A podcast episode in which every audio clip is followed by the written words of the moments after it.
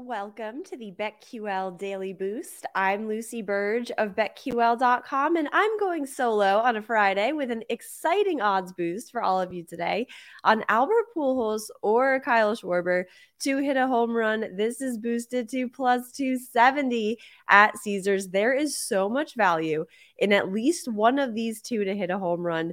There seems to be no stopping Pujols with all the home runs he started hitting at the end of the regular season. He had two in the last three games, for instance. And then Kyle Schwarber, who did let Pujols win their round of the home run derby, I still think, and it ruined my home run winner bet, and I will never be over it.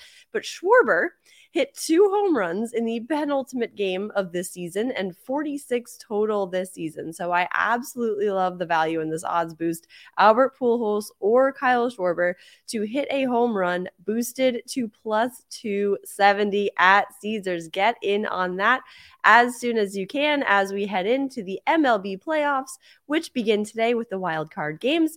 Head to betql.com slash boost to see all of today's best odds boosts and check out our exclusive sportsbook offers there as well. And follow me on Twitter at Lucille Burge. Bets for today and this weekend across a couple different sports and days. Mets bets Friday, of course. So the Mets are playing their wild card game today.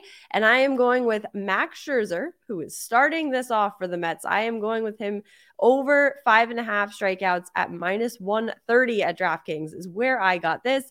Scherzer and the Mets going up against the Padres in this wild card series. The last time Scherzer faced the Padres this past season, he had eight strikeouts against them, and he hit the over in two of his last three starts. The over on this five and a half strikeouts. His last two of his last three starts of the season. So I like him to hit this over here on this wild card stage. Big day in baseball. Moving on to the NFL. Lions plus three against the Patriots in their matchup. My Detroit Lions against my New England Patriots. This is a tough one for me. It is at Gillette, but I think the Lions will keep this one close and cover this spread against the Patriots. Some trends that very much favor them to cover this spread. Dan Campbell is 8 0 against the spread after allowing 175 or more rushing yards the last game over his career and 6 0 after one or more consecutive losses against the spread while coaching Detroit.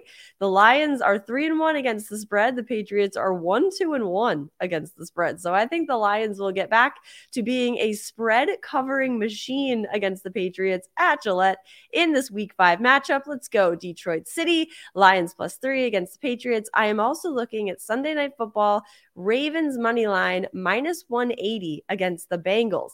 The Ravens and Bengals are both two and two so far this season, as a lot of teams are, as Tom Brady said in his press conference yesterday. Looking a little rough, Tom Brady, but that's for another story. And I think the Ravens will move on from this one as the three and two team here. A trend in favor of them to win this one is John Harbaugh is 14 and three against poor rushing teams, averaging 3.5 or fewer rushing yards per carry while coaching Baltimore. The Ravens will also be wearing their all black uniforms for this game, and they are 17 and five all time in those uniforms and have won six straight in them. So the black uniforms cannot lose virtually in the past six games, at least. The last time they wore them was also on a Sunday night football game in week 12 last season when they got a 16 to 13 win over the Browns. So I like the Ravens to get the win here. The black uniform effect in this one. Again, all those bets are Max Scherzer over five and a half strikeouts. Got that at minus 130 at DraftKings. Lions plus three against the Patriots in that showdown, and Ravens money line minus 180 against the Cincinnati Bengals. Subscribe to the BetQL Daily Boost wherever you get your podcasts.